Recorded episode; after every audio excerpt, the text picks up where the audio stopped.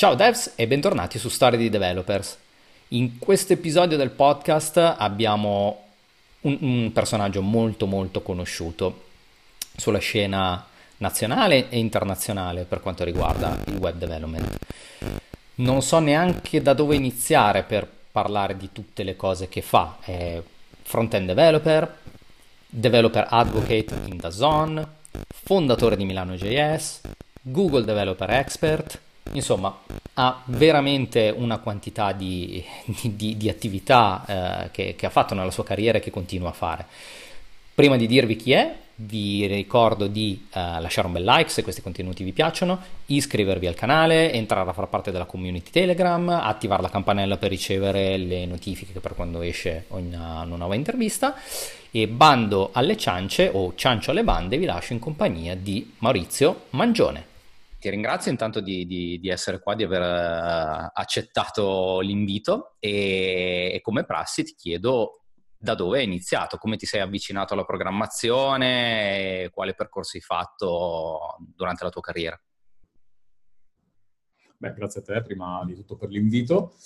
E come ho iniziato? Bah, eh, direi che mm, il mio primo amore con, con, l'informatica è stato il Commodore 64. Grande, ne ha svezzati tanti. E, e l'avevo vinto, tra l'altro, in, una, in, un concorso, in una stazione radiofonica locale a Merano, dove sono, dove sono uh-huh. nato, cittadino dell'Alto Adige. Avevo vinto questo Commodore 64 e la cosa bella ai tempi di, di, avere un personal computer è che oltre al manuale di istruzioni, il computer arrivava con un manuale di eh, BASIC, il linguaggio di programmazione. Uh-huh.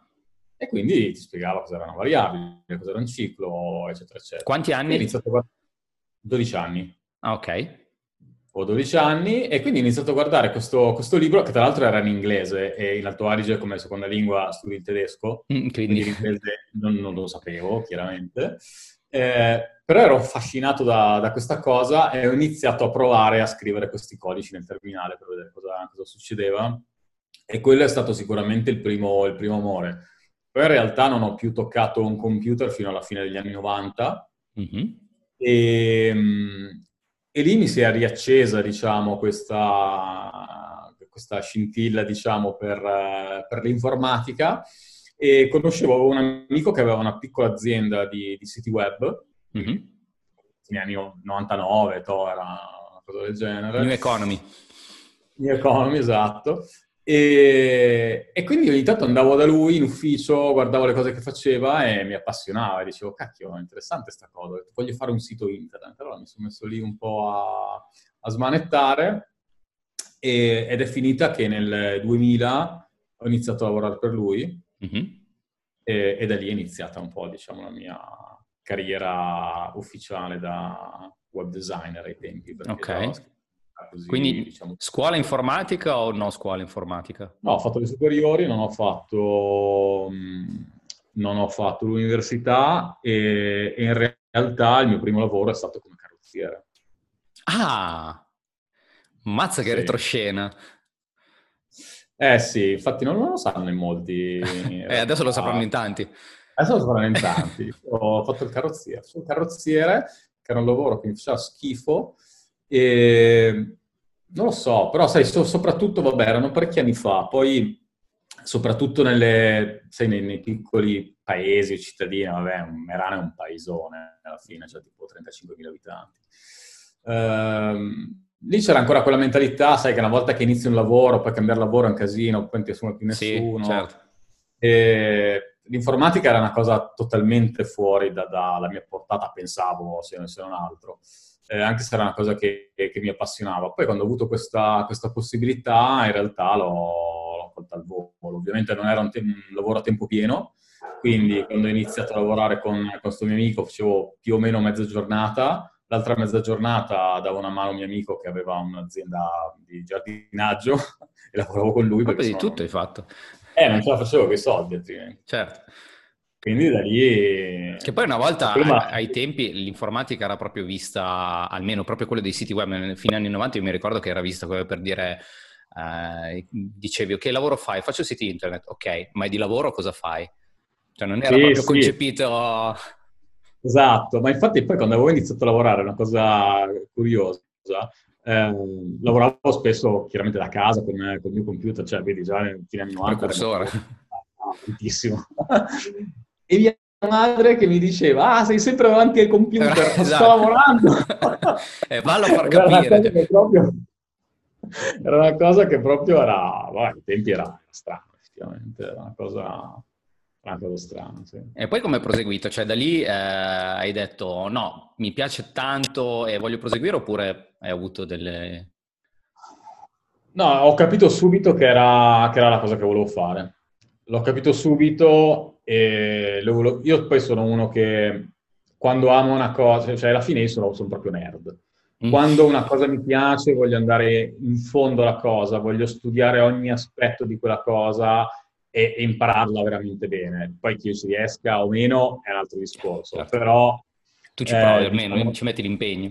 Io ci metto l'impegno, l'atteggiamento, l'atteggiamento è quello di voler sapere tutto quello che si può sapere, imparare tutto quello che si può. Io ho iniziato a studiare, vabbè, quelle cose che, che c'erano ai tempi, cioè in internet non è che si trovassero grandi tutorial mm-hmm. o video, cioè, adesso è facilissimo eh, si hanno un sacco di, di, risorse interessanti e soprattutto di, di, di, buon livello. Le uniche cose che si trovavano erano dei tutorial tipo su Photoshop, sì. di quello si, si trovava qualcosa, l'inglese, eh, appunto ai tempi non sapevo una parola di inglese, quindi era veramente, era veramente difficile. E quindi sì, il mio atteggiamento è stato studiare il più possibile, però poi ho capito praticamente subito che in Alto Adige non avrei avuto nessun futuro. Ok non c'era veramente lavoro come web developer ai tempi. Eh, per caso poi ho conosciuto una ragazza che era di Milano mm-hmm. e quello mi ha fatto iniziare a pensare di, di, spostarmi, che era una cosa inconcepibile un po' per la mentalità dei tempi, soprattutto in, in quella zona. Nessuno se andava sì. a Milano. Sì, no, beh, poi... E... Sono molto attaccati al territorio, immagino. Sì, sì. E sì, poi comunque hai quella mentalità fino un po' da paese, vero? Eh, sì, no? sì, sì. Quindi ti, spaventa anche andare via, dici dove vai, no? Per poi fare questo lavoro qua. Che, eh, Figurati, poi a Milano. a Milano. E, però poi alla fine nel 2001 ho deciso che alla fine ho fatto due calcoli e mi sono detto questa forse è la mia opportunità di, di, provare a fare quello che mi piace. Mm-hmm eh, se voglio provare a farlo, Milano è probabilmente l'unica città o comunque la migliore in cui poter riuscire. E mi sono detto, vabbè, io, io vado. E nel settembre del 2001 mi sono trasferito a Milano. Abitavo ehm, in una casa in Corvetto. Ah, che, vabbè, io non conosco molto la zona, però... Che per chi conosce un po' Milano sa che non è proprio, diciamo, una parte VIP, ecco, di... E eh beh, da Milano... parte si doveva cominciare, no? Ah, chiaro, chiaro. Sì, ma io poi sono partito con l'idea, vabbè, io sono sempre uno che si è fatto il culo, eh, non, non, mi, non, mi, spaventa niente, io vado giù, adesso vado giù così un po' all'arrembaggio, ma poi nel giro, vabbè, di sei mesi, massimo un anno, avrò la mia casa in affitto, tutte queste mm-hmm. cose. Morale della favola, ho vissuto cinque anni in questa casa dove condividevo una stanza di boh, 6 metri quadri, forse dormivamo in quattro in quella stanza. Con non è andata esattamente come, come, nei piani. No, questi altri tre debosciati. Eh, io che non c'avevo una lira, perché poi chiaramente le cose non è che sono andate bene all'inizio. Proprio, Ma ecco, cioè, lavoravi come web developer? Allora, quando mi sono trasferito ho iniziato a fare qualche lavoretto come, come promoter, queste cose qua, tutto quello che avesse a che fare con, con l'informatica, quindi ho fatto il promoter alla SMAU per Intel, okay. Microsoft, ho fatto un po' di, di, cose così. Nel frattempo chiaramente cercavo lavoro come, come, web developer, però non era così facile, non mm. ero... No, ai tempi. Pensavo fosse, sarebbe stato un po' più facile, uh, però invece è stato molto più difficile di, di quello che pensavo. E, e, niente, poi mi ricordo che ero andato eh, tipo alla DECO, in tutti questi posti di lavoro interminabile, eh, eh, temporaneo. Stai dipingendo dire... la mia storia, eh, perché io tutte queste cose me ne ricordo tutte. Forse ci, no, ci saremmo anche visti alla SMAO, mi sa. Può darsi. E quindi niente, quindi sono andato in tutti questi posti a implorare un qualsiasi lavoro, dicendo io so fare questo, vorrei fare questo, questa è la mia esperienza, però siccome devo pagare l'affitto, qualsiasi cosa, anche temporanea di una settimana, due, fa lo stesso, va bene, faccio qualsiasi cosa, non ho mai chiamato da nessuna parte. Pensa.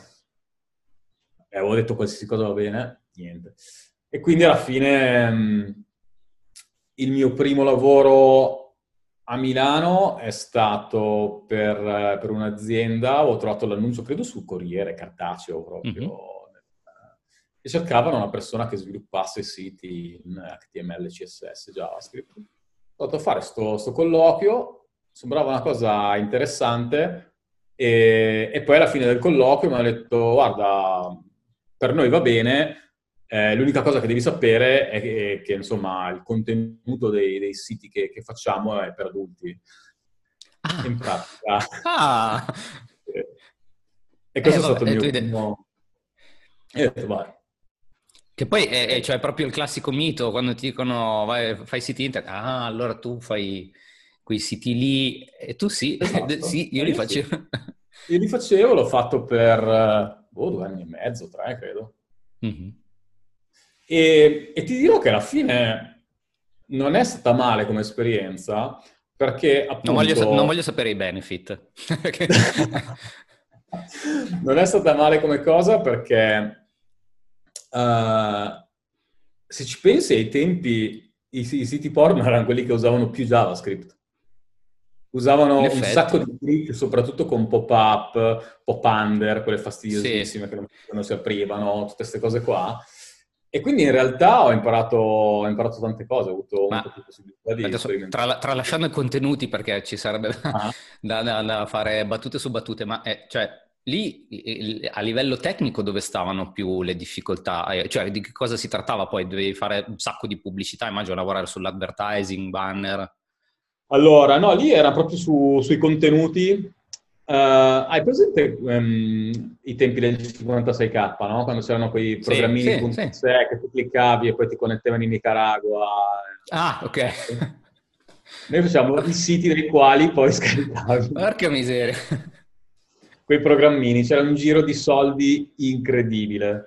Non, non tanto per me. Per certo, no, no, no, ma immagino. Business era una roba incredibile e, e praticamente si facevano questi siti vetrina eh, dove c'erano delle gallerie fotografiche, tipo alla terza pagina ti dicevano clicca qua per scaricare il programmino per accedere a... E poi ti connettevi a chissà dove.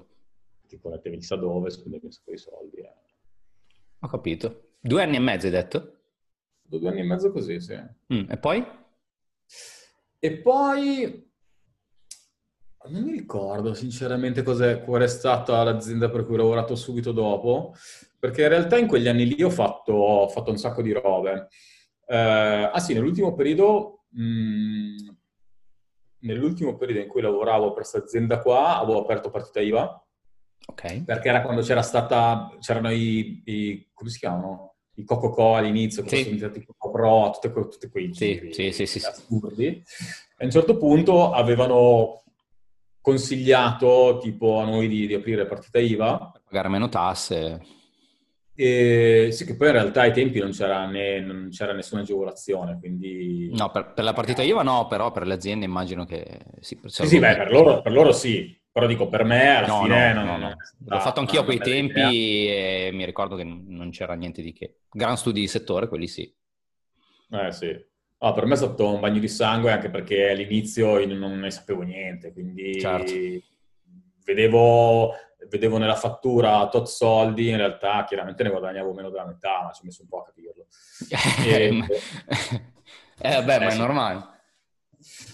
E quindi insomma è stata, è stata, un po' così. Quindi poi ho iniziato a lavorare anche un po' da, da freelance, mm-hmm. però chiaramente il problema cos'è? Se sei, se sei da solo è difficile gestire. Uno, trovarti anche dei lavori se già non hai un giro di, di, persone e tutto, e in quegli anni lì chiaramente non è che avessi un grande giro, conoscessi tutte queste persone. quindi procacciarsi i lavori, eh, fare lavori, lavori troppo grossi erano difficili da gestire chiaramente da solo, uh-huh. i lavori piccoli generalmente non ti portavano eh, grandi introiti, ma grandi rotture di scatole, perché poi quelli che pagano meno sono quelli che poi vogliono mille modifiche, esatto. eh, le cose, tutto, e poi quando ti mandi la fattura ti dicono, eh, però... Eh. eh ma per fare quella roba lì... No. Esatto, è mio cugino con 50 esatto. euro. Quindi ho fatto in tutto, ho fatto tipo un sei anni anche come, come freelance, però alternando anche lavori, diciamo, per, per, altre aziende. Mi sembra che poi in quegli anni eh, fossi andato a lavorare per il Corriere della Sera, la Gazzetta. Mm-hmm. Eh, ci sono andato come freelance o come dipendente? Allora, per, lavoravo per un'azienda che aveva degli appalti all'interno okay. di... Quindi io fatturavo loro... Eh, quindi sì, una sorta di, di consulenza se vogliamo. Mm-hmm. E, e, lì ho fatto, qualche, ho fatto qualche anno e all'inizio è stato abbastanza interessante perché avevamo rifatto... Ah, posso dire di, ai tempi avevo portato jQuery al Corriere della Sera. Ah, è colpa tua! È colpa mia, è colpa mia. Beh, ai tempi però, dai. Eh, no, sì, ai tempi sì. Dovevi era... essere se diciamo che ai tempi era, era, il React o l'Angular di oggi. Esatto, ai tempi, ai tempi era, veramente, era, veramente, figo, nel senso, se volevi essere compatibile con, eh, con, diversi sistemi operativi e tutto, era l'unico che ti permetteva di farlo in maniera abbastanza, insomma, agevole. E, e tra l'altro eh, ero riuscito a far passare tutti i test, quando, sai, quando si faceva ancora il test del, dello standard sul sito U3C. Sul sì, sì, sì, sì, è vero. Sì.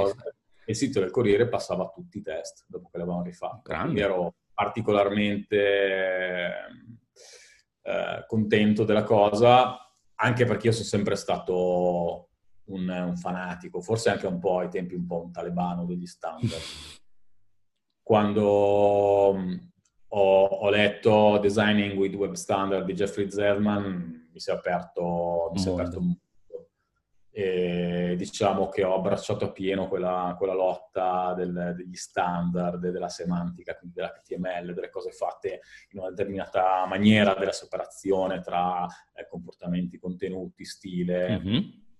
E, e, quindi ho cercato di, di, applicare sempre queste cose un po' ovunque, che ai tempi era difficilissimo, anche perché era difficile far capire qual era il valore di, di queste cose. Certo. Perché non, non veniva... Era una materia veniva... abbastanza sconosciuta, cioè poco conosciuta. Sì. Oggi forse si riesce a far percepire di più, ma ai tempi sì. mi ricordo che comunque era molto difficile far capire che per fare una cosa ci voleva, che ne so, due o tre volte il tempo di un'altra persona. Sì, anche perché poi dicevano, vabbè, ma tu dici che bisogna fare le robe con le tabelle, però guarda, questo è fatto con le tabelle, uguale e vado a far capire. e quindi sì, alla fine passava un po' per, per, il talebano, sembrava più quasi una lotta filosofica, no? Che, mm-hmm. che tecnologica. Poi era sia tecnologica che anche etica, perché era anche una questione di, di, accessibilità alla fine. Certo. Una cosa di cui nessuno si, si preoccupava. E invece se pensi siti grossi, anche tipo Corriere, la Gazzetta, avrebbero dovuto tenerlo in considerazione molto di più. Chiaro. soprattutto i tempi. Quindi sì, mi ricordo che quando poi ho lavorato, mi sembra subito dopo, forse prima di, di Corriere, non mi ricordo, avevo lavorato per, per Unicredit, mm-hmm. eh, per Trading Lab, faceva parte di... Sì, è stato prima di Corriere. Avevo lavorato per Trading Lab, che faceva parte appunto di, di UVM, e, e credo che ai tempi sì, avessimo fatto il primo sito finanziario di quelle dimensioni che veramente, era veramente grosso, con un sacco di layout così, interamente con CSS, senza usare le tabelle per i layout. Porca. Che adesso è una cosa... Se, se stiamo parlando di preistoria, di quelli, che ascoltano, eh? infatti quelli che ci ascoltano non so neanche se sanno cos'è una tabella, probabilmente, in HTML. Esatto. E, e quello era stato un, era stato un grande traguardo e mi ricordo che la parte di, di front-end l'avevo sviluppata io e inizialmente anche un'altra persona, e, che eravamo esterni, diciamo, al, eravamo come consulenti in Unicredit. Mm-hmm. e, e, poi c'erano gli sviluppatori Java che erano quelli che facevano l'integrazione. Mm-hmm. Loro quando vedevano sti div non capivano niente e quindi mi chiamavano lì per fare le integrazioni perché non sapevano. E dicevano, ah ma guarda io ho fatto la stessa cosa che mi hai mandato, l'ho, integrata, però guarda si spacca tutto, non funziona. Guarda che non hai chiuso il div. Mi fa, eh, eh, sul div. E invece... e, e così qua impazzivano e continuavano a dirmi, ah ma perché non usi le tabelle? Detto, ma quali tabelle? Ed ero stato soprannominato il Zarathustra dei, dei CSS. Ah, addirittura. Sì, cercavo di portare avanti la mia lotta, non ero molto compreso, diciamo. Eh beh, solo contro tutti, però mi sa che alla fine ci hai avuto ragione. Sì, ho avuto ragione, è stata... Allora, lì è stata forse la prima volta nella mia carriera che mi è stato anche riconosciuto qualcosa ah. eh, per, per la mia lotta, perché il capo dell'IT era un tipo molto burbero, mm-hmm. con il quale però io andavo molto d'accordo, forse perché anch'io sono sempre stato un po' spigoloso, quindi... Mm-hmm. Ah, quindi vi trovavate, dici? Ci si trova. E a me lui piaceva, tutti lo, lo, odiav- lo odiavano, erano tutti un po' terrorizzati, insomma, da, da lui. A me piaceva molto perché era un tipo molto programmatico, come sono programmatico io, quindi ci trovavamo bene. E quando gli avevamo presentato la proposta di, di fare appunto il sito eh, completamente con i CSS e tutto, gli avevamo spiegato che chiaramente ci voleva un po' di più anche per lo sviluppo e tutto, eh, lui gli aveva spiegato i motivi e tutto, lui aveva accettato che gli sembravano ragionevoli. Una delle cose che gli avevano detto era anche che il consumo di banda sarebbe stato molto minore, che saremmo stati molto attenti anche alle performance, queste cose qua. E quando andammo online con, uh, con questo portale, che adesso non mi ricordo quanti accessi avesse al giorno, però parecchi, lui è stato tipo due giorni a guardare solo il terminale e dopo due giorni ha detto, fa, però, fa, è incredibile perché gli utenti sono sempre stabili, sono sempre gli stessi, l'utilizzo della banda è un terzo rispetto a prima. Pensa, eh, allora sì. E ho detto, cacchio. E quindi lì è stato il primo vero riconoscimento, insomma, mm. Importante. Che, che, è difficile trovare. Beh, lì sono stato, anche fortunato perché appunto quella persona lì capi, ne capiva di tecnologia. Certo, quindi, certo. quindi alla fine aveva fatto tutte le sue analisi e aveva visto che quello che gli avevamo promesso, diciamo, era, era vero e l'ha, l'ha riconosciuto. È stato, è stato un bel momento, diciamo, perché succede molto raramente. Sì, no, infatti, già, già il fatto che mh, l'abbia tra virgolette, accettato fin dall'inizio, vuol dire che comunque in parte vi ha dato fiducia, perché può succedere che comunque dall'altra parte dici no, ma se ci vuole così tanto, no, cioè dobbiamo andare online il prima possibile. Sì, ma noi gli avevamo portato comunque delle motivazioni, gli avevamo certo. spiegato bene il perché, il per come, perché avremmo risparmiato banda, perché sarebbe stato più accessibile, più performante il sito, e quindi gli avevamo spiegato, non è che gli mm-hmm. detto ah sì, lo facciamo con i CSS perché è più veloce, ho detto ah sì, bella. Grande. e poi da lì come, come sei andato avanti? Uh, come sono andato avanti? Uh, ho, dei, ho, dei, vuoti di, di, di, memoria incredibili. Comunque sì, sono sempre andato avanti lavorando per per grosse aziende, diciamo come, un po' come consulente, sempre, mm-hmm. tramite altre aziende, ho lavorato anche per, per Allianz, un periodo avevo lavorato su una loro intranet, eh, che era un progetto molto grosso, avevo lavorato sul sito di RAS.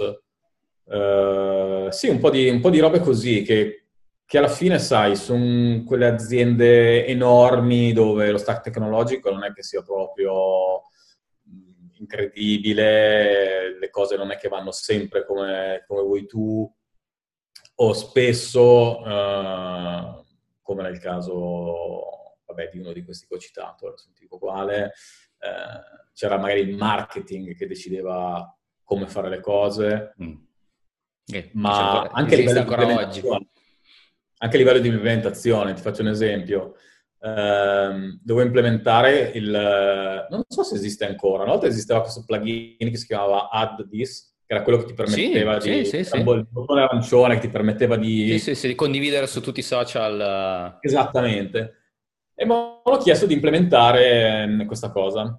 La implemento, chiedo quali sono i social che devo, che devo includere, chiedo l'ordine, l'ordine in, cui, in cui metterli, implemento questa cosa qua e poi mi fanno, ah guarda, va benissimo, L'unica cosa è che non vogliamo che il pop-upino con i social venga fuori al mouse over, ma vogliamo che venga fuori al click. Ho detto, ok, cerco, vado, cerco, faccio una ricerca in Google per capire come, come si faceva, per cercare insomma eh, la documentazione.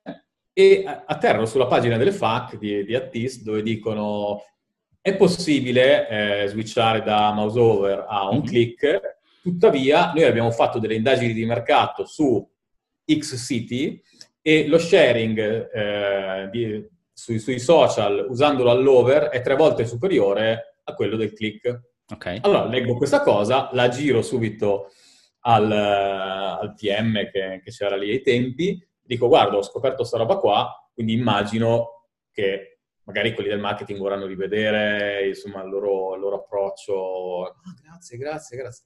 Il giorno dopo torna da me e fa, no, no. ah guarda, quelli del marketing adesso lo vogliono al click lo stesso. Perfetto, ok.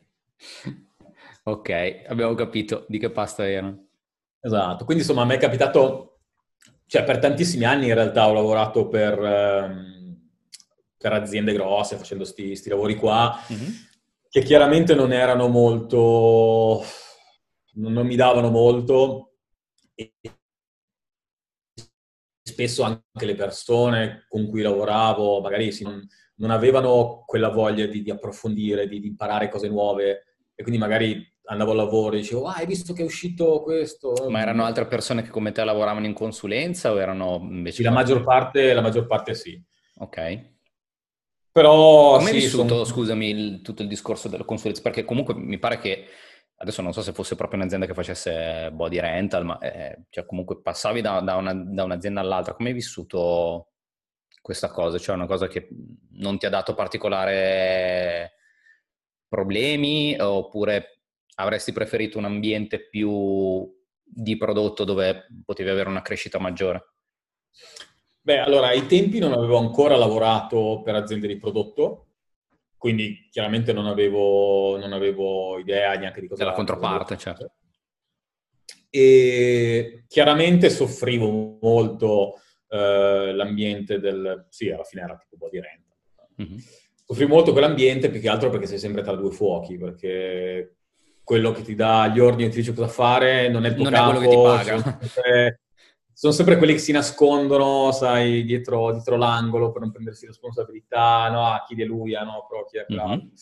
E quindi sì, non è, non è, ottimale da quel punto di vista, ma soprattutto non è ottimale per la, per la crescita professionale e personale, secondo me. Eh, sì, poi per carità, da ogni esperienza impari delle cose, tra certo. sono degli insegnamenti, quello senza dubbio, anch'io ho imparato, ho imparato tante cose, mi sono tolto, diciamo, qualche soddisfazione, eh, il primo eh, Corriere TV l'avevo fatto io da solo, per dire. Ah, grande! C'era, sì, c'era un'azienda esterna che aveva fatto um, i, come si dice, thumbnail e le player in Flash. Mm-hmm. E io avevo fatto tutta la parte di, di JavaScript che connettesse, facesse parlare appunto le, le strip dei, dei thumbnail mm-hmm. con sì, quindi comunque avevi occasione di lavorare su progetti anche con grande visibilità. Sì, con grande visibilità, anche se poi magari le tecnologie non erano sempre il top. Eh, ai tempi mi ricordo non avevamo neanche un, um, un Git, un SVN, niente. No, sono arrivati anche tardi forse. Su, su, un FTP di, di, dev e ogni tanto qualcuno mi, mi faceva l'overwrite dei file. Eh, succede. Arrivavo la mattina e delle cose che avevo implementato non c'erano più. E quindi tu devi fare i tuoi backup e poi rimetterli su, se qualcuno aveva modificato qualcosa, devi fare il diff. Un bagno di sangue, veramente una cosa e anche i deploy in produzione erano drag and drop con FileZilla. Eh sì, sì, l'ho fatti tanti anch'io, eh, lo ammetto candidamente eh, che ne ho fatti tanti, eh, però eh, ai tempi eh. Eh, era quello, era quello. Si, si, sarebbe potuto fare di meglio, però ah, alla beh, fine sì. anche lì non, non, vedevano il valore nel mettere in piedi un SVN, perché poi non c'era nessuno che voleva chiaramente committare mm-hmm. i conflitti e queste robe qua. Preferivano piuttosto che si perdesse certo. il lavoro di due giorni e si rifacesse da zero. Certo.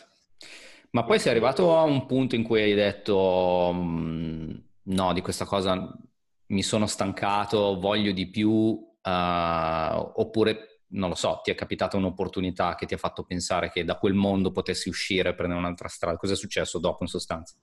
Allora, l'opportunità che, che mi era capitata era quella di lavorare per eh, una web agency, che era una delle web agency più, più grosse in Italia, credo. E mi avevano chiamato per fare un colloquio. In realtà mi hanno chiamato più volte, però ai tempi non, non ero così, così, interessato, non mi sembrava eh, un'opportunità così, così interessante. Però poi, appunto, quando sono arrivato a un momento di saturazione totale per eh, la, la, la, situazione che stavo vivendo, ho detto, vabbè, senti, due chiacchiere, si che faccio. Ho passato a fare questo colloquio e, e mi era piaciuto molto perché mi sembrava che avessero le idee chiare eh, sulla loro situazione. Loro facevano prevalentemente cose in flash, mm-hmm. come web agency, alla fine, sai, in quegli anni andavano molto le cose in flash, soprattutto quelle di bassa lega, nel senso non action script cose... No, proprio animazione, animazioni, entra nel sito e quelle robe lì. Bravissimo, che poi pesavano non so quanti mega, uh, e, ovviamente con le connessioni di una volta non è che fosse proprio il massimo della, della user experience, però alla fine eh, ai clienti piacevano le cose che, che luccicavano e che sì, musica, manetta, mi ricordo. Esatto, tutte le cose più odiose esatto.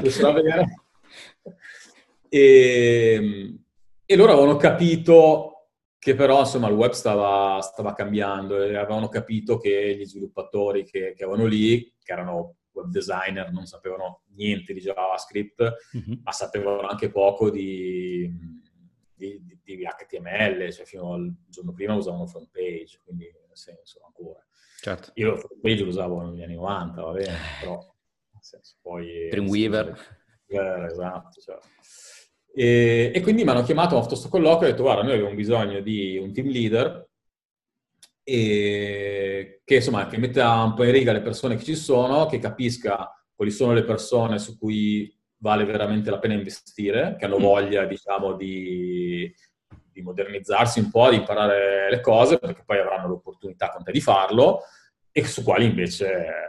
Meglio lascia stare meglio lasciar stare, insomma. E poi chiaramente vogliamo anche assumere altra gente, però ci serve qualcuno che sappia, insomma, chi assumere, perché mm-hmm. adesso stiamo facendo fare l'interview solo ai recruiter e chiaramente non ne sapevamo. La parte tecnica come, come normale, insomma. E, e, quindi mi era piaciuta quell'idea lì e alla fine ho accettato e sono andato a lavorare per, per questa azienda. Però tu non avevi mai fatto il team leader prima d'ora, quindi come hai vissuto? No. Allora, non avevo mai fatto il team leader sulla carta.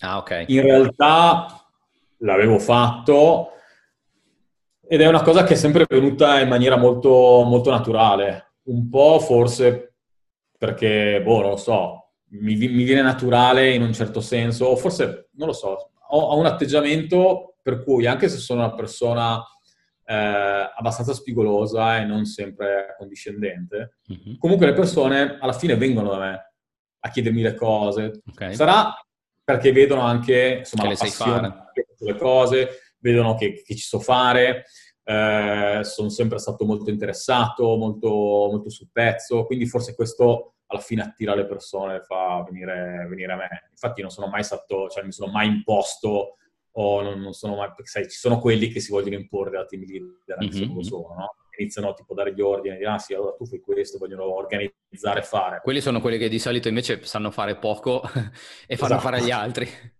esatto. Io non sono mai stato così, ma proprio zero, e non ne ho mai avuto bisogno, neanche quando facevo il leader, perché di fatto le, le, persone venivano da me. Venivano da me e trovavano sempre un modo di, di collaborare, di fare, cose, di fare le cose insieme.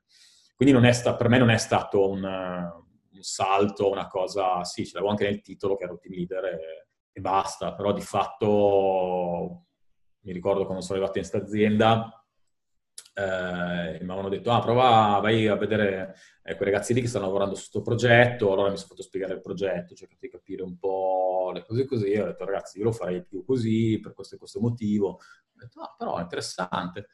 E anche lì, quando mi hanno detto, eh sì, però queste cose col CSS mica si possono fare. Come no? Ah, certo aspetta, che... ti faccio vedere io. No, certo che si possono fare, si può fare così, così, così. Certo, magari c'è questo problema qua, però lo possiamo risolvere in questa maniera qua. E allora alcuni, chiaramente ad alcuni più di tanto non fregava perché capivano che dovevano sbattersi un po' e quindi gli passava la voglia. Altri invece erano rimasti un po' affascinati da questo nuovo mondo che, che gli si apriva. E quindi quando io vedo che ci sono persone così, a mia volta anch'io mi gaso e mi appassiono ancora di più. Mi certo. piace, no? Perché, più che altro perché, perché, riesco a condividere qualcosa per cui io sono appassionato. Mm. Capisco. Che secondo me quella e, e questo è il motivo per cui poi è sfociato questa tua voglia di condividere eh, nel creare... Aspetta, non vorrei dire eh, baggianate. Tu, tu, hai creato poi Milano JS. Sì. Ok, e, ma è, nato da questa cosa o è in realtà... Sì, è nato sicuramente da, dal, dalla mia voglia di condividere, però anche lì c'è tutta una storia dietro, nel senso che eh, quando qualcuno mi, mi, chiede cose sulle community, mi chiede come è iniziato, io per anni ho detto con Milano JS, ma in realtà eh, se, se, guardo indietro io ho sempre creato community. Mm. Nel dove hai lavorato? No, no, ma in generale anche fuori dal lavoro. Quando avevo 16 anni e abitavo appunto ancora a Merano, facevo una trasmissione radiofonica in una, in una radio locale la domenica di due ore che si chiamava Crash Power. E... Sì, e trasmettevo dischi metal, prevalentemente trash, però anche un sacco di death metal. E, e questo quando avevo 16 anni, insomma, eh, parecchi, parecchi, anni fa. E, e, dopo un po' di tempo la gente ha iniziato a chiamarmi in radio, perché mm-hmm. ai tempi non è che ci fosse internet, poi cosa, le radio, e la radio però era alla fine uno strumento per aggregare le persone. Certo. Però non avevo mai pensato alla sua parte interattiva. Io mi ricordo che andavo, avevo le chiavi della radio, andavo giù eh, in sede la domenica ed ero solo io, facevo tutto io, il mixer. Figata, radio indipendente. Parlavo, parlavo. E, e, la gente a un certo punto ha iniziato a chiamarmi, perché chiaramente sull'elenco del telefono cercavano, hanno cercato il numero della radio, Madonna. e hanno iniziato a chiamarmi e, e mi chiedevano i dischi. Cioè, ma okay. è stata una cosa che è nata proprio così. Quindi allora iniziavo a annunciare dei dischi che, che la gente mi chiedeva uh-huh. e quindi quello ha, la, proprio ha creato questo, questo, questo, circolo in cui praticamente le persone mi chiamavano. Io stavo due ore in radio e tutte le due ore ero al telefono. dai, Perché mi chiamava qualcuno, mi chiedeva delle robe, mi chiedevano come va, di qua di là, ma quali sono i tuoi gruppi preferiti. Cioè, quindi c'era gente che mi, che mi chiedeva così e quindi quella è stata forse la mia prima vera, vera community, l'ho fatta in radio. Community metal. La community metal in radio e, e, poi in realtà ce ne sono state tante altre, cioè sempre nel, diciamo, nel, nel metal eh, avevo creato tipo il fan club italiano dei Pantera ed era ah, di base... Mazza, quante cose sto scoprendo! Hai visto?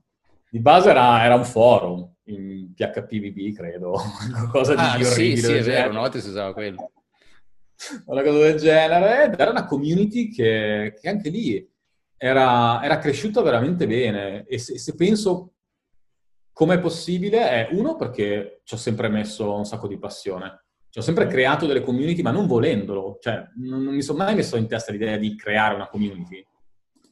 Eh, cioè, l'ho fatto in alcuni casi, chiaro, però in quel caso lì, sia in radio, sia con, uh, con questo um, forum, mm-hmm. non era quella l'idea, era solo l'idea di condividere la mia passione. Avevo fatto addirittura un sito in WAP ai tempi dove potevi scaricare. Mazza, cosa mi hai ricordato? Oddio!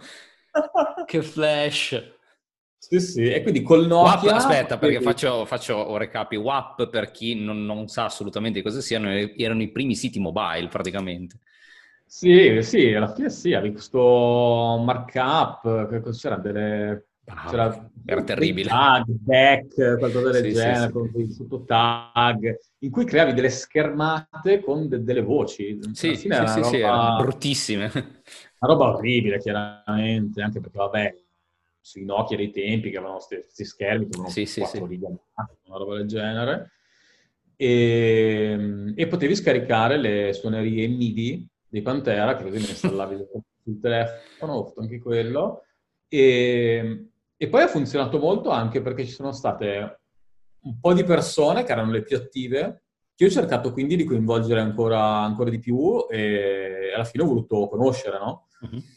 E, e c'era uno di, di, questi, diciamo, che veniva sul forum, che era anche un grande appassionato, lui era, conosceva molto molto bene l'inglese, allora gli avevo proposto di fare la traduzione di alcuni testi di Pantera in italiano. Ok.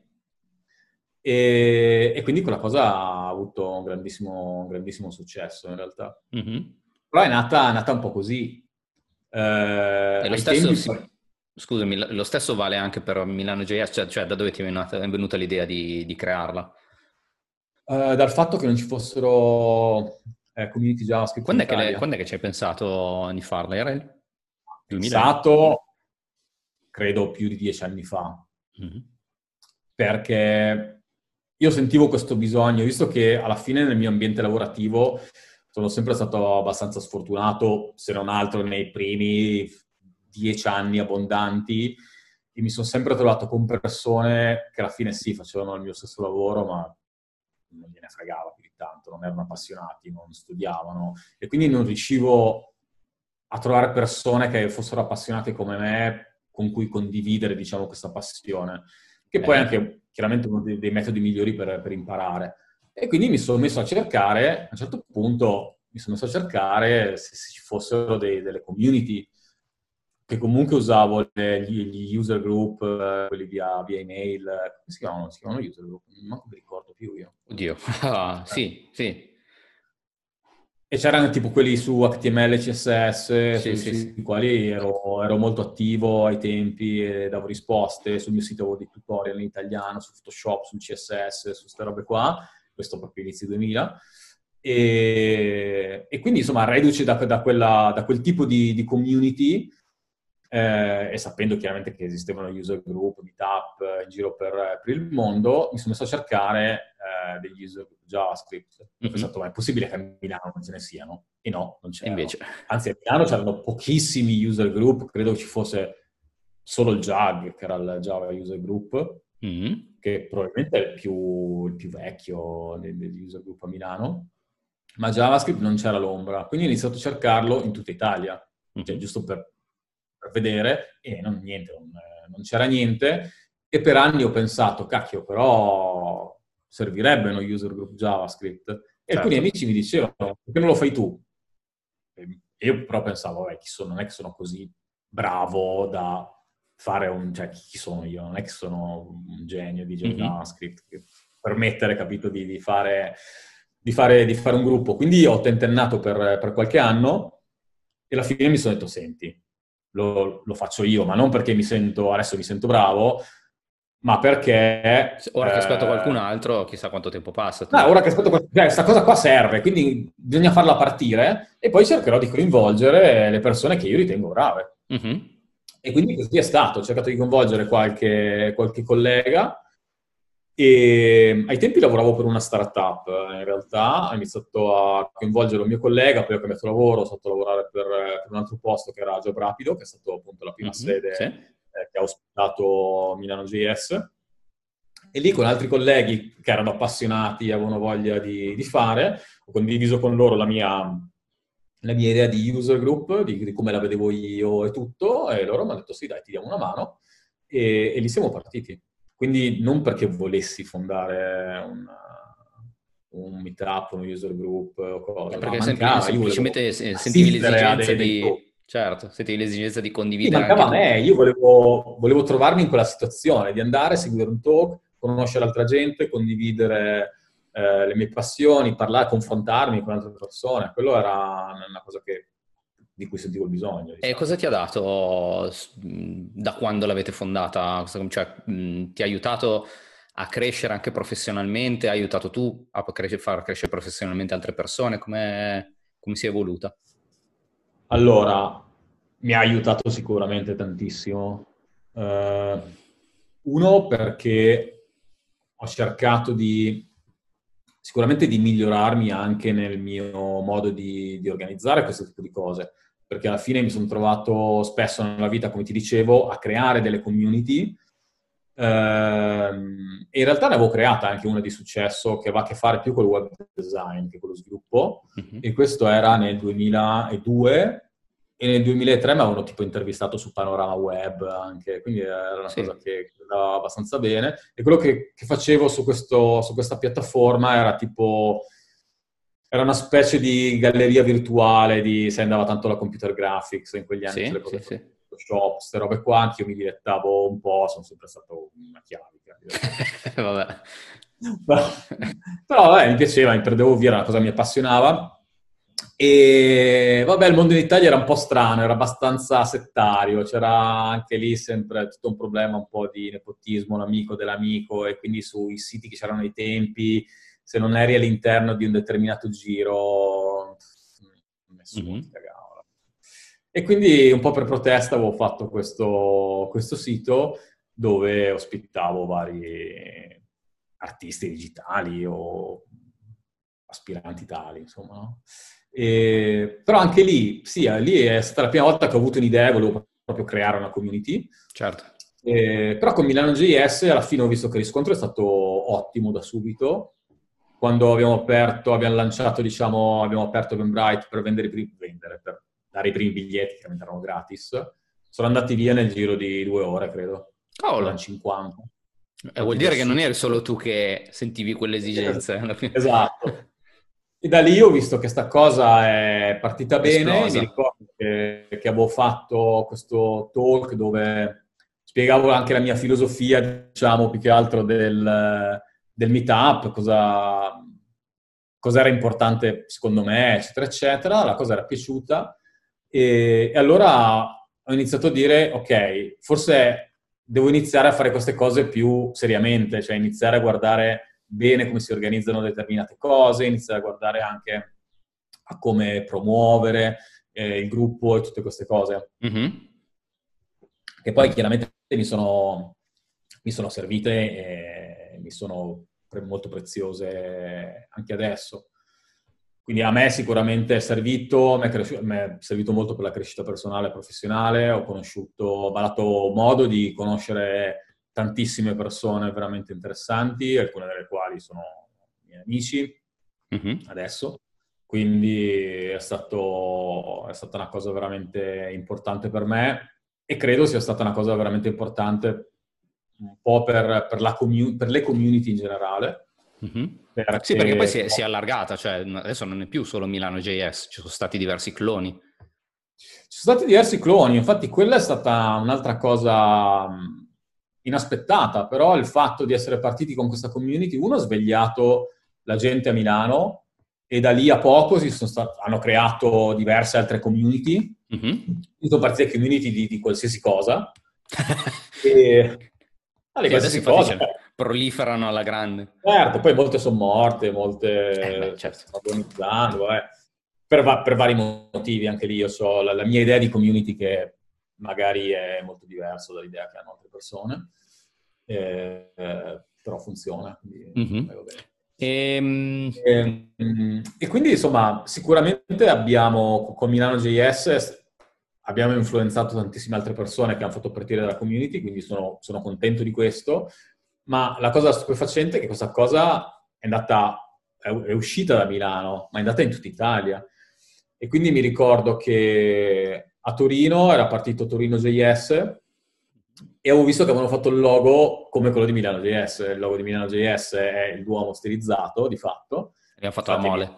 È il Dom di Milan, perché certo. i burloni. E, e, praticamente a Torino avevano fatto la mole, però sempre stilizzata con le, con, le, stanghette uguali. E, e, poi ho scoperto dopo, dopo poco che a Bologna eh, erano partiti con questo meetup JavaScript e avevano fatto questo evento su Eventbrite e avevano scritto una roba, ah, dopo il grande successo di Milano JS avevano deciso anche noi di partire, ma io non conoscevo nessuno però loro conoscevano, conoscevano me, conoscevano Milano JS, quindi è stato, ha fatto ridere questa cosa. E, e, durante la prima festa di compleanno di Milano JS, che è stata una delle, delle mie idee, perché alla fine la sfortuna, fortuna di Milano JS è stata che è stata dall'inizio una community grossa. Quindi fortuna perché vedi tanto riscontro e quindi fa, fa piacere. Fa piacere che mh, il tuo impegno, il tuo lavoro impatta, impatti su molte più persone. E, Però chiaramente c'è il lato negativo, che nelle piccole community riesci subito a conoscere tutte le persone. In questa maniera invece è difficile, quindi dopo un anno c'erano delle persone che venivano tutti i mesi, perché l'appuntamento era mensile, non sapevo neppure come si chiamassero. Eh. E, e, un po' mi faceva tristezza, perché il coso della community è anche stringere dei rapporti, conoscere certo. le persone. E alla fine questo non, non succedeva, e quindi lì ho avuto l'idea di fare il, di festeggiare il compleanno della community con vari talk e all'interno del, della serata, che chiaramente è la più lunga della serata normale del meetup, eh, avere delle birre, delle cose, degli mm-hmm. spazi in cui le persone potessero parlare discutere. E da quel giorno lì, praticamente tutti gli anni abbiamo fatto la festa di compleanno. Eh, durante la festa di compleanno ho fatto questa specie di keynote, diciamo, mm-hmm. che che poi è una tradizione che si è portata avanti tutti gli anni, in cui faccio il punto della, della situazione e dico quali sono gli obiettivi per l'anno prossimo, okay. l'anno estivo per Milano JS, perché voglio sempre cercare di, di, di, migliorare. E lì avevo parlato sia di Torino JS, che avevo detto che siamo contenti di aver influenzato altre persone, e anche questo discorso di, di Bologna JS. Allora lì, un po' per, per scherzo, durante la, la presentazione ho detto che sono convinto che se un giorno gli amici di Bologna JS faranno un logo, sarà tipo questo. Io ho fatto il logo delle due torri, l'avevo fatto esatto. io, e poi l'hanno, l'hanno adottato eh, certo. come, come logo ufficiale. E da lì la cosa è veramente esplosa, anche con, con, Treviso, con Treviso JS, con Catania JS, eh, aveva contattato Carlo, che è quello che l'ha fondata, ma aveva mandato una mail e ha detto, ah ciao, vorrei fondare Catania JS, come faccio? Eh. E quindi da lì avevo mh, creato questo repo su GitHub che si chiama tipo CityJS, se non mm-hmm. ricordo male. Che era l'ho guardato anch'io, dialogo... ammetto che l'ho guardato anch'io perché anch'io avevo, eh, ti avevo ah. contattato per lo stesso motivo. Ok. E, e quindi appunto avevo scritto questa sorta di decalogo con le cose da fare, da tenere in considerazione quando si vuole far partire un meetup. Mm-hmm. Chiaramente è quello che ha funzionato per noi, poi ognuno può adattarlo, cambiarlo, fare una cosa Chiaro. totalmente diversa. Però spesso vuoi fare una roba ma non, non, sai da dove partire, almeno quello era un po' un punto di partenza e penso sia stato utile per, per un po' di persone. Mm-hmm. Ho capito. Eh, cambiando argomento, eh, lasciando questo discorso delle community, ma ci torniamo. Tu adesso non sei più in Italia, giusto? Um, quando è che hai fatto la, un ulteriore salto di, di carriera e sei arrivato, cioè sei andato, hai iniziato ad andare a lavorare all'estero? Beh, è stato un caso, a dire il vero. È stato, è stato veramente un caso e ci ho pensato tante volte in realtà nella, nella mia carriera di andare all'estero e spesso poi ho abbandonato l'idea eh, per paura. Mm per paura di non, di non essere in grado di... Ma per la lingua o per l'ambiente? In, in, generale, chiaramente la lingua era un grande ostacolo perché eh, non ho studiato l'inglese, l'inglese l'ho imparato per, per i fatti miei alla fine studiando i libri eh, di, di, programmazione di fatto, eh, non ho studiato il tedesco a scuola, che, che, non mi ricordo neanche più, quindi totalmente inutile come, come roba. E, ehm, e, quindi sì, sicuramente quello dell'inglese nei primi anni in cui ho un po' iniziato a pensare di andare all'estero non era neanche tanto una scusa, effettivamente avevo delle, delle, delle difficoltà. difficoltà. Poi eh, quando me la, me la cavicchiavo con l'inglese avrei potuto, diciamo, provarci, l'ho usato un po' come scusa, ma il mio inglese non è così buono, non lo so, ma più che altro avevo paura. Mm-hmm. Avevo paura, reduce della mia esperienza, comunque quando mi sono trasferito a Milano, che comunque era tre ore e mezzo dalla eh, mia città natale, parlano l'italiano e quindi chiaramente è molto, è molto più facile. Io ho fatto eh, dieci anni durante i quali spesso non avevo neanche soldi per fare la spesa, mi sono trovato mm. in situazioni veramente brutte. E quindi mi sono detto, qui se non altro conosco un po' di persone, se devo trovare un altro lavoro okay. trovo niente, cioè, ehm, visto che non ho nessuno su cui contare, posso contare solo su di me, qui mi sento, non dico più protetto, però mi sembra di, di, avere, di potermela cavare meglio. Se vado all'estero, cosa faccio? Non conosco nessuno, è più difficile. Poi sapevo comunque che il livello tendenzialmente, o almeno avevo sentito dire così, sì. che il livello all'estero era più, più alto, e quindi le persone erano più brave, più skillate, più esigenti. E io ho sempre avuto la sindrome dell'impostore, non mi sono mai mm. sentito. Sì, sì, sì. Quindi ho sempre avuto, sempre avuto paura. E quindi che, per tanti cioè, anni scusami, ho... sentito dire da te, per quello che rappresenti oggi, sembra un, uno scherzo. Però è, è così, cioè è, ce l'hanno un po' tutti alla fine. Ma io ce l'ho tuttora. Eh, vedi, vedi. è una cosa che... che no, perché sai, non... certe persone vengono viste come per dire, ah, adesso Maurizio è una specie di guru e quindi tutti ti vedono come quello che uh, rappresenta un certo tipo di, di persone di, e di obiettivo da raggiungere. Sentire dire da te che tuttora oggi hai la sindrome dell'impostore, diciamo che può anche, tra virgolette, rassicurare un po' tutta una serie di altri ragazzi che dicono, ah, ok, allora quindi è una cosa normalissima. Sì, è una cosa, una cosa normale e soprattutto una cosa positiva, credo. Perché è quello che... Vabbè, delle volte non lo è perché alle volte ci vorrebbe più faccia tosta. Ok. E quella, quella mi, è mancata tante volte e mi manca perché io non sono fatto così. Cioè non, non, non ho la faccia tosta, appunto. E so di aver perso delle occasioni per, per questo, però alla fine va bene così nel senso mi sono fatto comunque le mie, le mie esperienze, le continuo a fare. E, ehm, e, quindi vabbè, insomma, in sostanza ho provato solo una volta, eh, cioè la prima volta che ho provato ad andare all'estero era per un'azienda tedesca che stava a Barcellona.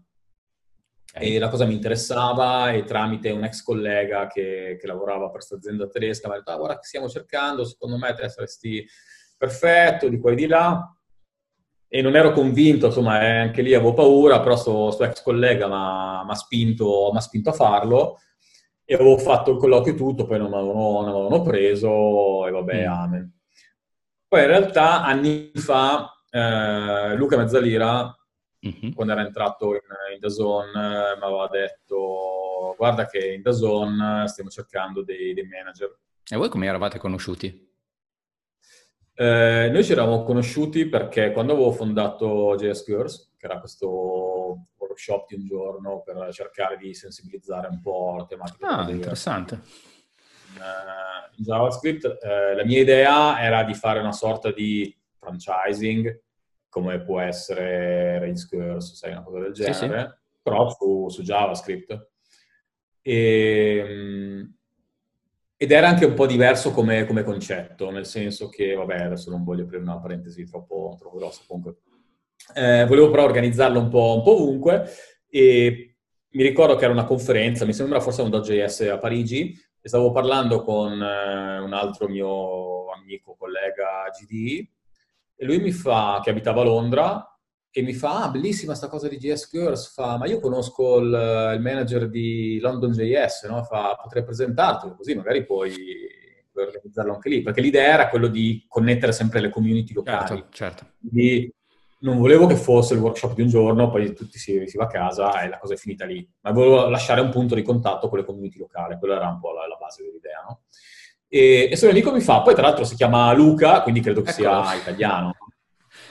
E, e, quindi così ho conosciuto Luca, abbiamo fatto una, una chiamata su WhatsApp, non, non su, su Hangouts, non mi ricordo, abbiamo chiacchierato e ci siamo trovati subito molto bene, eh, perché alla fine condividevamo un po' le stesse, le stesse idee su, sulla community, poi abbiamo scoperto di avere più o meno anche lo stesso background, e, e quindi diciamo... Vi ho visto tutti e due, quindi adesso lo so.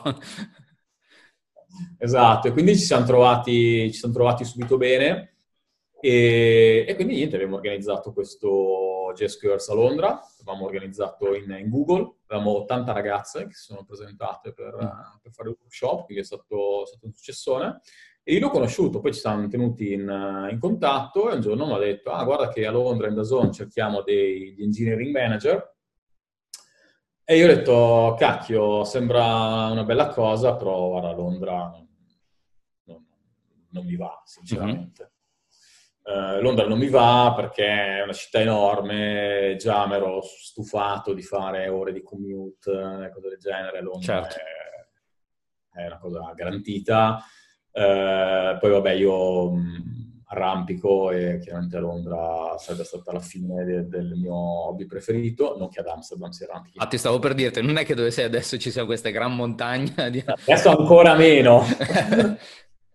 e ehm, e quindi niente, ho, ho rifiutato la cosa, no? quindi non ho, non ho, fatto il colloquio né niente. E poi anni dopo ci siamo, vabbè, con Luca ci siamo, ci siamo visti, poi è diventato GD anche lui, mm-hmm. E quindi abbiamo viaggiato spesso in giro per il mondo insieme, e spesso condividevamo la, la stanza d'albergo, insomma, quindi abbiamo passato tanto tempo insieme. E una volta tipo era alla conferenza Google Cloud a, a Londra, ci siamo visti lì, stavamo chiacchierando e mi fa, ma sai che adesso con Da Zone apriamo un, una sede ad Amsterdam? Io ad Amsterdam c'ero stato solo per due conferenze, una su Polymer, una sulle Progressive Apps, mm-hmm. e, e, mi era piaciuta come città, cioè effettivamente va, è, è, molto bella. E ho detto, bah, sai che Amsterdam... Quasi quasi. Cioè, non l'avevo mai tenuta in considerazione. Però è stata una cosa un po' così, cioè, si sta chiacchierando, no? Mi fa, dai, dai, dai, mandami il tuo curriculum, no? Ho detto, ma adesso ci penso un attimo, fa, tu mandami tanto il curriculum che poi vediamo, no? Va bene, gli inoltro il curriculum e dopo mezz'oretta eravamo lì a seguire un talk, guarda il telefono e mi fa, oh, il tuo curriculum mi è piaciuto, eh? Adesso ti dovrebbe contattare il recruiter e, e quindi niente, poi ho iniziato tutto l'iter di, di, colloqui e ho fatto i colloqui come engineering manager mm-hmm.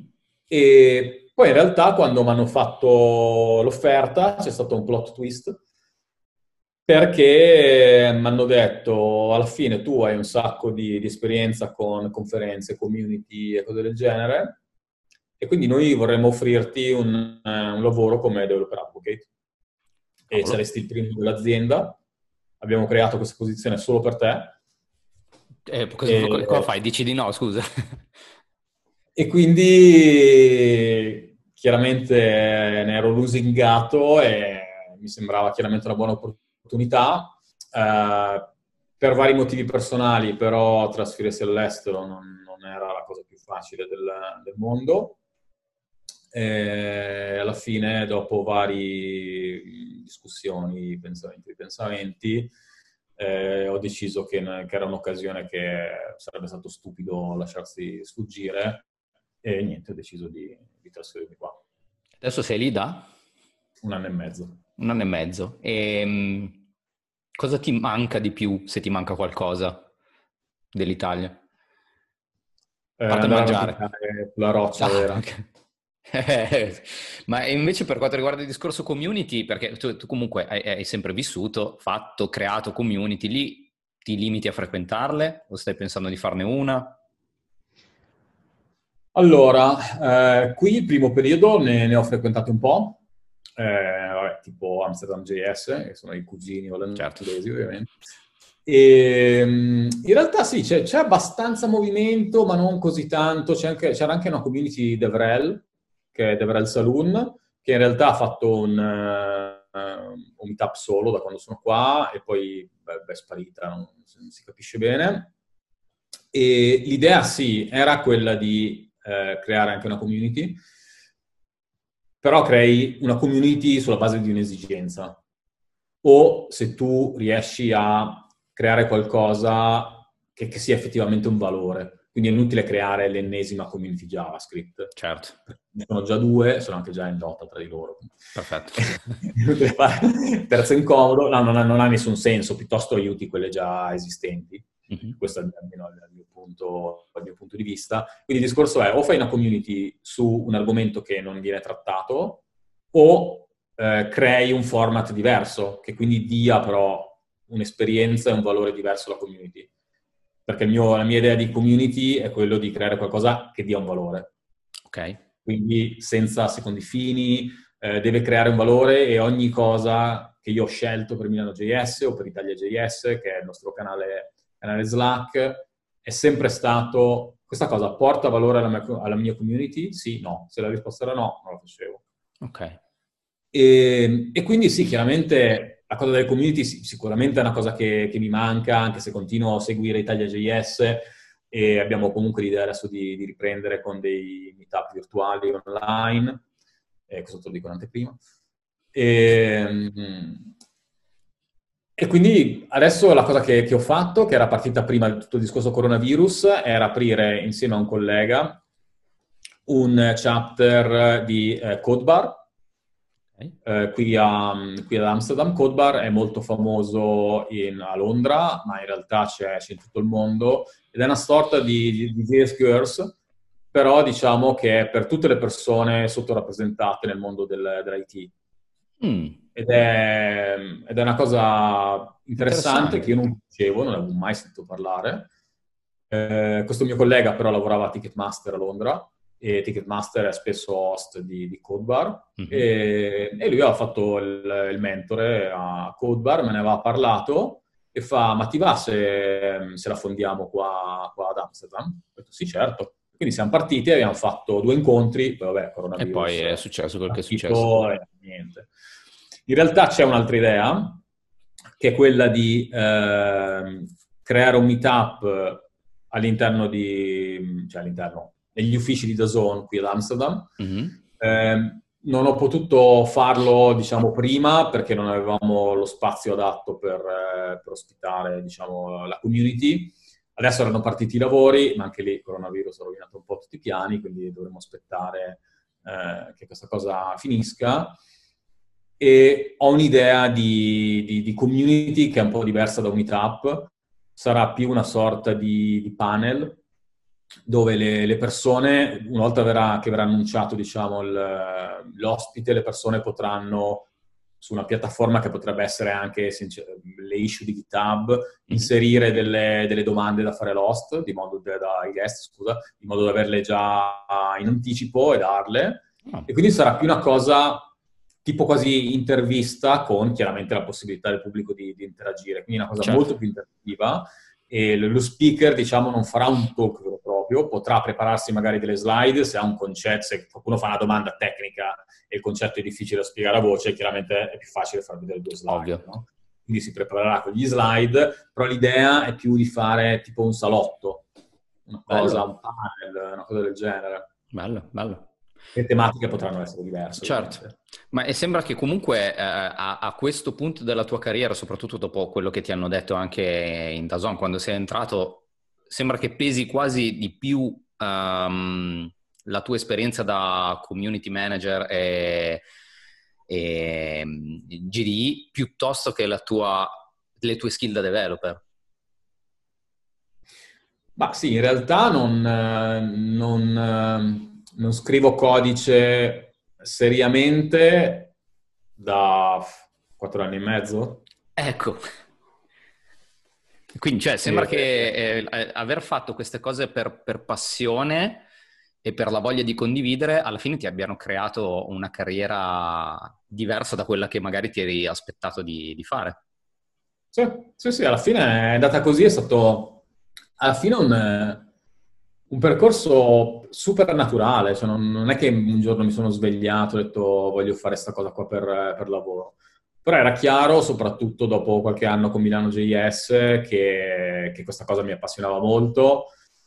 E, ehm, e, e, quindi sì, che ero quasi più interessato al lato più umano, diciamo, del, dell'IT e quindi aiutare gli sviluppatori a diventare sviluppatori più bravi, ma non tecnicamente. Cioè sì, tecnicamente anche, perché io, che sono più bravo, ti insegno delle cose, perché assolutamente non è così, soprattutto le nuove generazioni eh, un po' anche per, per, il contesto, che chiaramente forse è più facile tutto, in un paio d'anni diventano, hanno un livello veramente molto mm. alto. Anche noi, che in azienda abbiamo dei ragazzi che sono molto giovani, che sono a un livello veramente incredibile, sono veramente, veramente bravi. Ecco, questa era una, una cosa che volevo chiederti eh, riguardo proprio, hai citato il fatto di che eh, adesso quelli giovani entrano prima, cioè arrivano prima a quel livello, però tu non hai fatto l'università, non hai fatto una scuola informatica, hai lavorato tanti anni nella consulenza, sei stato freelance, eh, hai creato una community, cioè pensi che queste cose siano ancora fattibili oggi per, per chi parte o è, ci sono degli altri percorsi da dover fare eh, per poter arrivare a un certo livello? Perché immagino che il livello di ingresso si sia anche alzato, cioè immagino, lo sappiamo. Sì. Ma, uh, di percorsi possibili ce ne, sono, ce ne sono ormai veramente tanti.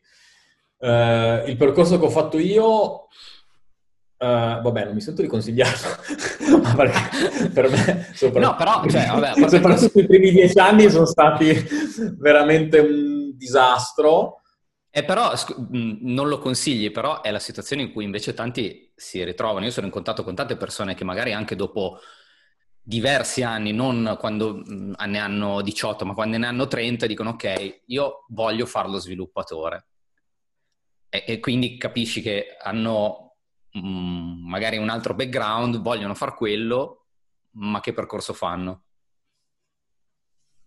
Adesso è, secondo me, allora, prima di tutto, se tu hai veramente questo desiderio e, ed è una cosa che ti appassiona, secondo me, cioè, hai 30 anni, va benissimo, cioè non, non c'è mm. nessun problema, anche perché ormai con tutti gli strumenti che abbiamo, tra corsi, video, meetup, che secondo me sono sempre una delle cose migliori, perché il tempo che investi è così poco e quello che hai in cambio è enorme per quel certo. tempo, veramente incredibile secondo me.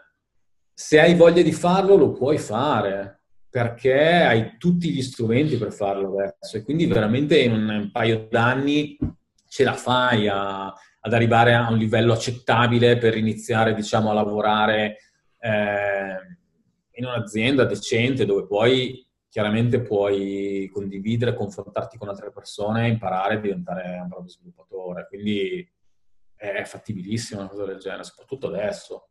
Mm-hmm.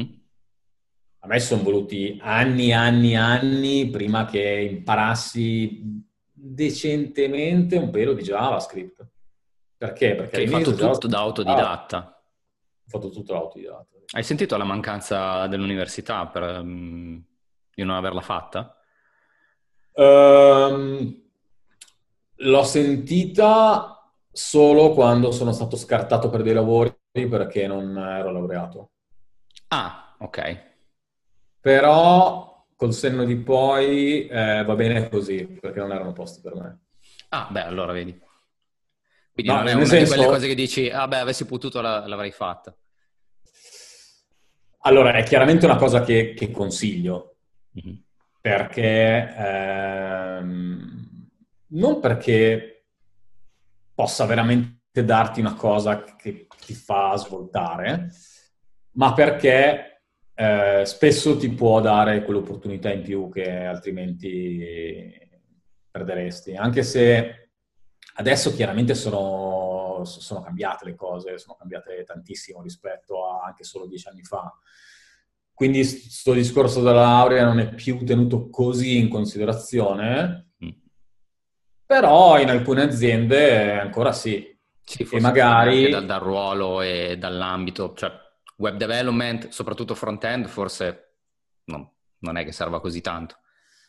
Certo, però se poi vuoi fare qualcos'altro altro, vuoi diventare manager, vuoi fare certo. eh, qualcos'altro, come, come, poi ho fatto io, che non è una cosa che, che, avevo nei piani, cioè non è che ho detto, ah sì, adesso inizio così, poi divento manager, non ho mai avuto nessuna idea, diciamo, anche quando sono andato a lavorare per una nota eh, azienda di consulenza come, come manager, alla fine ero quasi più developer advocate che, mm-hmm che, che, manager, anche perché lì il manager era focalizzato sul delivery. Ok. Io delivery. No? E, e, io delivery non lo volevo fare. A me interessava far crescere le persone, creare qualcosa di, di valore per le persone, farle lavorare bene, perché quello è il lavoro, secondo me, del manager, è quello di facilitatore, di fare il possibile per mettere diciamo, nel, nelle condizioni le persone di lavorare nel migliore dei modi e fare da schermo anche per tutte le richieste che arrivano da, da sopra, da prodotto, da marketing, dal cliente, da, e, e quindi ho, ho, approcciato diciamo, questo lavoro in questa maniera e, e io sono stato fortunato perché comunque quell'azienda richiedeva la laurea. E, okay. Però siccome non ho fatto application io, mi hanno chiamato loro, mi volevano a tutti i costi e alla fine, siccome mi volevano assolutamente, eh, hanno fatto un'eccezione. Però fosse successo anni prima e avessi fatto io richiesta, non mi avrebbero mai preso. Certo, certo. Quindi diciamo che spesso avere un determinato tipo di, di esperienza, di, di, di, carriera o di, cose che hai fatto alle spalle ti dà chiaramente dei vantaggi, okay. perché magari chiudono un occhio anche se non hai i requisiti, perché sanno comunque che eh, sei bravo a fare quella cosa lì. Certo, l'esperienza parla eh, per te. Però spesso perdi, perdi delle occasioni. Chiaro. E a me è successo pochi anni fa di, di, non essere preso in un'azienda perché non ero laureato e tra l'altro la cosa mi ha stupito parecchio anche vista l'azienda però sono cose che succedono, quindi chiaro, se puoi prendere la laurea anche triennale, fallo. Cioè... Mm-hmm. cioè fa sempre comodo. No. Certo. E, ultima domanda, uh, ne avrei altre 8.000 da farti, però se no viene un podcast lunghissimo, te ne faccio una, che è quella che faccio a tutti, è qual è il, il tuo più grande errore professionale che, che, hai commesso? Quella cosa che oggi diresti no, non, non la voglio rifare. E sono curioso, eh, perché comunque hai avuto quei dieci oh. anni di... Eh, Oddio. Il grande errore come scelta o, proprio, dici, una cappellata che è successo per sbaglio? No, direi più come scelta. Come scelta? Beh, forse aprire partita IVA, cioè non è quella, forse non è stata la scelta più terribile, però aprire partita IVA è stata una roba che ha portato le sue conseguenze per anni, mm. Equitalia, cose ah, così. addirittura. Eh. Sì, ma perché mm, non, non, sapevo bene, poi chiaramente mi ero affidato a un commercialista che, che, non è che facesse le cose proprio benissimo e quindi dopo anni mi sono trovato delle cartelle di Equitalia che poi ci, ci ho messo anni a pagarle mm-hmm. tutto, e quindi il giorno che ho chiuso partita IVA mi, mi ricordo mi sono ubriacato ma proprio, e mai nella vita farò più una cosa del genere, proprio... Alla fine non credo che sia il più grosso sbaglio che ho fatto, però eh, questa è una cosa che ripeto sempre eh, e che ricordo sempre con piacere quando ho chiuso partita IVA e mi sono tolto questa angoscia, anche perché le cose burocratiche mi mettono ansia. Quindi... Sai che mi sarei aspettato eh, che come risposta mi, mi avessi detto um, ho aspettato troppo tempo per andare all'estero. Ok, quello sì, senz'altro, è vero. Ehm... Sì, sì, ho sbagliato sicuramente, però alla fine ho fatto delle esperienze che mm, mi sono tornate utili. Mm. Quindi diciamo, sì, chiaro, sulla carta ho sbagliato, però non ho, non ho rimpianti, diciamo. Va bene così. Ok, ok. Maurizio, come ti ho detto, avrei al- tantissime altre cose da, da, chiederti, però è stata una bellissima chiacchierata, quindi ti ringrazio di, di avermi dedicato questa ora e un quarto. Eh, perché penso che sarà di utilità a tante persone che, che, si rivedono in te, soprattutto nei primi anni, perché comunque non sono così tanti che partono da altri percorsi e non fanno né scuole specifiche né niente. Quindi grazie mille. E niente, buona, buona prosecuzione. Grazie, ciao. Ciao.